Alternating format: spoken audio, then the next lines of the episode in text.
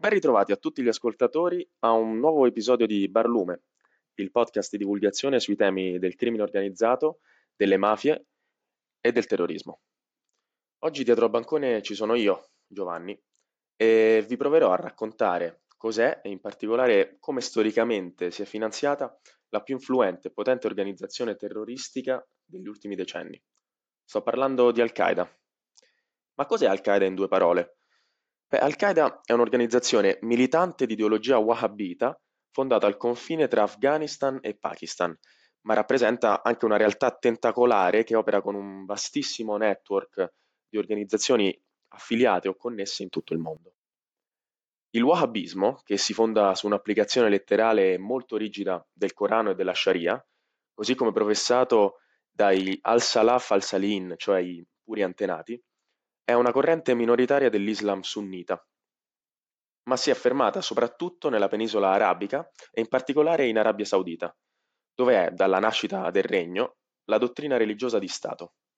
E vedremo nel corso di questo episodio come questo elemento sia fondamentale per capire il ruolo opaco e ambiguo eh, del regno saudita nei confronti di Al-Qaeda e del finanziamento del terrorismo, anche alla luce della massiccia operazione di proselitismo e indottrinamento wahhabita che il regno ha sempre condotto nelle comunità islamiche di tutto il mondo. Ma dopo questo breve inquadramento siamo pronti, non ci resta che iniziare e buon ascolto. Looking in the back, um, the cockpit's not answering. Somebody's stabbed in business class. And um, I think there's mates that we can't breathe. I, I don't know. I think we're getting hijacked. Which flight are you on? Flight 12. And what seat are you in? Ma'am, are you there? Sono le 8.19, ora di New York, quando Betty Young, assistente del volo American Airlines 11, contatta la compagnia. I think we're getting hijacked. Penso che stiamo per essere dirottati. E non si sbaglia. È l'inizio del giorno più buio della storia degli Stati Uniti. Alle 8.46 Quel volo si schianterà contro la torre nord del World Trade Center. Poco dopo un secondo aereo colpirà la torre sud. Dopo aver bruciato rispettivamente per 102 e 56 minuti, le torri gemelle non esisteranno più.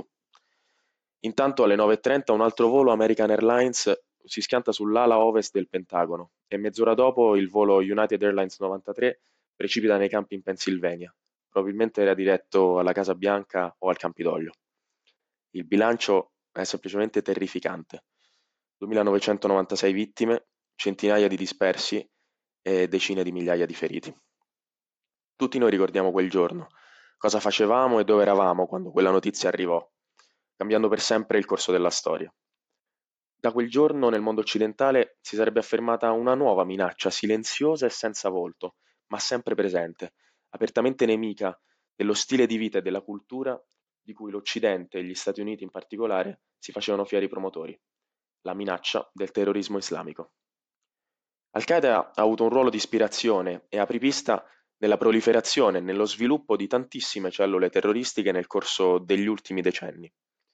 Ma Al-Qaeda è anche la prima e la più chiara incarnazione del terrorismo islamico moderno, che si sostituisce al terrorismo tipico della guerra fredda dai connotati ideologici principalmente politici e nazionalistici, in favore di una ragion d'essere e di un respiro più internazionale, indipendente quindi dai confini politici. Al-Qaeda infatti è una rete trasversale e globale, globale nel senso che è rivolta a tutta la Umma, cioè la comunità di fedeli musulmani, con l'obiettivo primario di liberare il mondo islamico dall'influenza occidentale e di stabilire in tutto il mondo arabo califfati che impongono una rigida interpretazione wahhabita della Sharia. Inoltre, con Al-Qaeda assistiamo anche alla privatizzazione del terrore, se così si può dire. Infatti, con la fine della guerra fredda, la sponsorizzazione, quantomeno quella ufficiale, del terrore da parte degli stati, come nel caso degli ingenti finanziamenti statunitensi ai mujahideen durante l'invasione sovietica in Afghanistan, cede il passo al finanziamento privato, che affronteremo tra poco, dove entrano in scena fondazioni umanitarie e organizzazioni non governative opache, donatori consapevoli e non. Ma prima dobbiamo capire come e in che contesto nasce Al-Qaeda. We begin with the story of a shadowy multimillionaire who has declared a holy war against the United States. To some in the Islamic world, he is a hero. To the United States government, though, he is a terrorist, a real threat to the lives of U.S. troops. He is Osama bin Laden, and Impact's Peter Arnett takes us into his hideaway and into his mind with this first ever television interview. Un oscuro multimilionario. Iniziava così la prima intervista mai realizzata a Bin Laden, con cui la CNN nel 1997 faceva conoscere al mondo il leader di Al-Qaeda. Ma perché un oscuro multimilionario? Osama Bin Laden nasce nel 1957 a Riyadh, da madre siriana e padre yemenita, ed è il diciassettesimo di 52 figli, sì, avete sentito bene, nella famiglia più ricca del regno dopo quella reale. Il padre, Mohammed bin Awad bin Laden, era un imprenditore naturalizzato saudita dalle poverissime origini, che a partire dagli anni Sessanta aveva costruito l'impero economico più influente del paese con la sua attività nel settore edilizio. Ebbe un ruolo determinante nella destituzione del re Saud e nella salita al trono dell'emiro Faisal nel 1964, del quale fu fedelissimo seguace e per il quale avviò la ricostruzione del regno grazie all'esclusiva da lui concessa alla sua società su ogni futura costruzione di moschee e di edifici religiosi in Arabia Saudita. Beh, in questo modo la Saudi Bin Laden Group fece la sua fortuna e tutt'oggi pensate che il capitale sociale è stimato in 5 miliardi di dollari, il che la rende una delle più potenti multinazionali conglomerate del mondo arabo. Ma nonostante l'estrema ricchezza di cui la famiglia dispone, Bin Laden cresce in un contesto re- molto religioso e con una disciplina ferrea, coltivando da subito un grande interesse nello studio delle scritture sacre. Fin dall'inizio dell'invasione sovietica, poi, in Afghanistan, supporta concretamente la causa dei Mujahideen, raccogliendo e fornendo ingenti finanziamenti ai leader della Jihad. Nel 1980 si stabilisce definitivamente in Afghanistan per unirsi ai combattimenti e qui ha inizio la storia di Al-Qaeda. Arrivato in Afghanistan collabora con Abdullah Azam, suo insegnante di teologia ai tempi dell'università e figura centrale per la sua formazione ideologica, nonché in seguito membro di spicco di Al-Qaeda. E con lui fonda nel 1984 il Mektab al-Khidmat, o MAC, cioè l'Ufficio dei Servizi, volto a reclutare, sostenere economicamente e addestrare i combattenti. Dalla metà degli anni Ottanta, Bin Laden si stabilisce nella regione montuosa al confine tra Afghanistan e Pakistan e crea un campo di addestramento grazie al supporto di Jalaluddin Haqqani, uno dei leader della guerriglia, che diventerà in seguito comandante militare con il governo talebano. Questo campo diventa un campo di élite per i combattenti provenienti da tutto il mondo arabo e viene presto ribattezzato la base militare, Al-Qaeda al-Askaria, o più semplicemente la base, Al-Qaeda. Nelle fasi embrionali di sviluppo, in cui Al-Qaeda nasce sostanzialmente come uno dei tanti gruppi di guerriglia, il network di Haqqani facilita la comunicazione con altri gruppi, ma la parte più corposa dei finanziamenti arriva dai governi americano e saudita attraverso i servizi segreti pakistani. Secondo alcune stime, è di circa 600 milioni di dollari il finanziamento statunitense ai mujahideen strettamente legati a Bin Laden nel corso della resistenza antisovietica. On my orders, the United States military has begun strikes against Al-Qaeda terrorist training camps and military installations of the Taliban regime in Afghanistan. These carefully targeted actions are designed to disrupt the use of Afghanistan as a terrorist base of operations and to attack the military capability of the Taliban regime. L'11 settembre ha colpito al cuore dell'America, ma neanche prosciugato le casse. L'attentato infatti ha provocato le guerre in Afghanistan, come abbiamo appena sentito dalle parole di Bush, e in Iraq, e enormi costi di sicurezza interna, per una cifra complessiva che si aggira intorno ai 4 trilioni di dollari. Ma sapete invece quanto è costato ad Al-Qaeda l'attentato più spettacolare della sua storia? Diversi milioni di dollari? Beh no, in realtà circa 400.000, cioè meno di un settantesimo del budget annuale di Al-Qaeda in quegli anni, se consideriamo la stima della CIA di 30 milioni di fondi raccolti ogni anno. Dopo gli attacchi dell'11 settembre, più importanti funzionari del governo americano dichiararono che la lotta al finanziamento di Al-Qaeda era tanto cruciale quanto la lotta all'organizzazione stessa.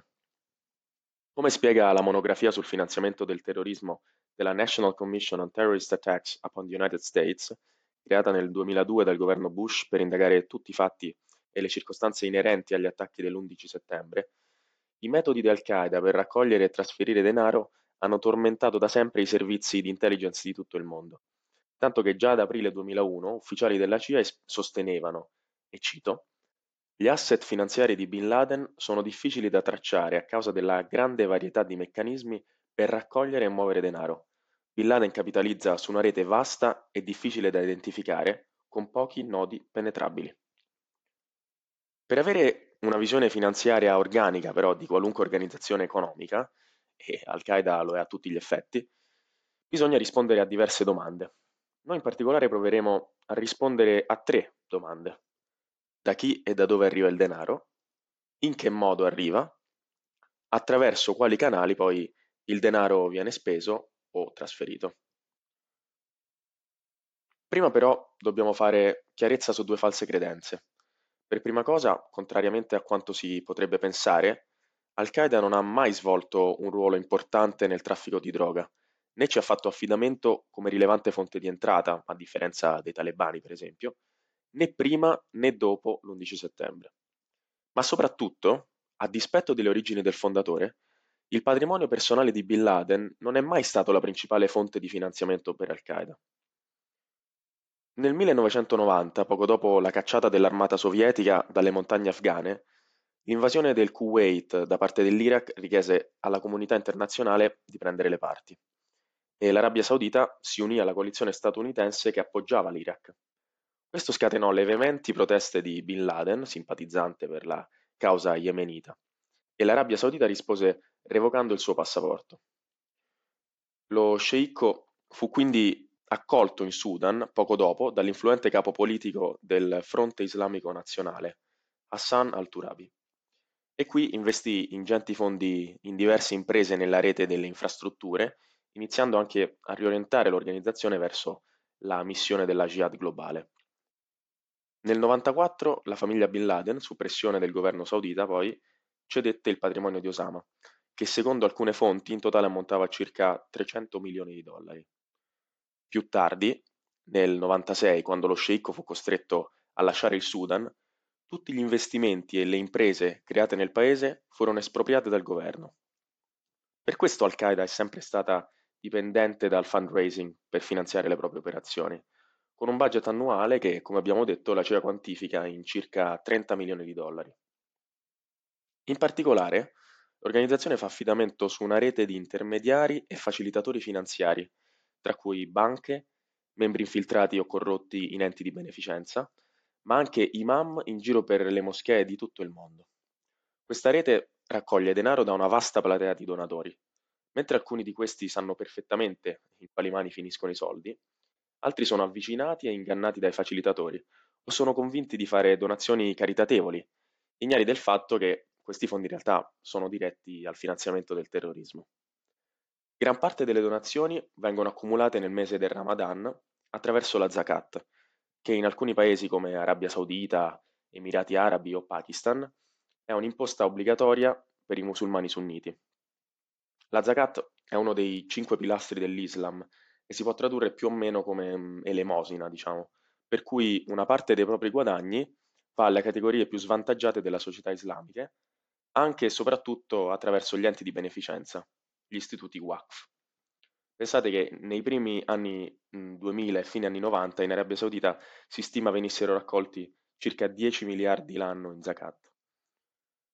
Queste fondazioni istituti in alcuni casi erano infiltrate da membri di Al-Qaeda che deviavano i fondi dai propositi caritatevoli al finanziamento del terrorismo. In altri casi invece intere associazioni avrebbero saputo e anche partecipato a deviare i fondi. La maggior parte di questi enti, soprattutto dopo l'11 settembre, sono stati designati come terroristi globali dalle Nazioni Unite e successivamente smantellati per il finanziamento del terrorismo. Ma tra i vari casi di enti di questo tipo vale forse la pena soffermarsi un momento sulla fondazione Al-Haramain, anche per spiegare quello che da sempre è stato l'ambiguo rapporto dell'Arabia Saudita con Al-Qaeda. Al-Haramain nasce negli anni 90 e diventa presto la più importante organizzazione di beneficenza saudita con l'obiettivo di promuovere attraverso progetti umanitari l'Islam wahhabita in tutto il mondo. Anche se nata come organizzazione privata, è da subito strettamente legata al governo saudita, tanto da avere tra i quadri dirigenti diversi ministri e funzionari del paese. Fin dal 1996 e soprattutto dopo gli attentati del 98 nelle ambasciate americane in Kenya e Tanzania, il governo americano ottiene diverse prove che alcune filiali dell'organizzazione sono coinvolte nel finanziamento del terrorismo. Cerca una cooperazione con l'intelligence saudita, ma dall'altra parte trova solo risposte vaghe, depistaggi e una collaborazione di facciata. Ma questo non ci deve sorprendere. È acclarato infatti che diversi funzionari di governo sapevano benissimo cosa succedeva e chiudevano un occhio, o coordinavano attivamente il finanziamento di Al-Qaeda. Questi erano solo alcuni dei membri di una rete finanziaria informale la Golden Chain, composta da eminenti uomini di potere e d'affari del Golfo, di cui Bin Laden si serviva già per sostenere i Mujahideen ai tempi della resistenza antisovietica. Al di là della reticenza saudita e della mancanza di prove inconfutabili per l'intelligence americana, è sempre stato quantomeno immediato supporre una connessione logica tra i donatori sauditi e Al-Qaeda per diverse ragioni. Beh, la- l'Arabia Saudita da sempre è il paese più ricco nella regione. Era prima il principale finanziatore dei guerriglieri afghani. I cittadini sauditi sono sempre stati la maggioranza tra i membri di Al-Qaeda, per non parlare poi della storia della famiglia Bin Laden nel paese. For around a decade, wealthy donors in Gulf countries have been a consistent source of funding.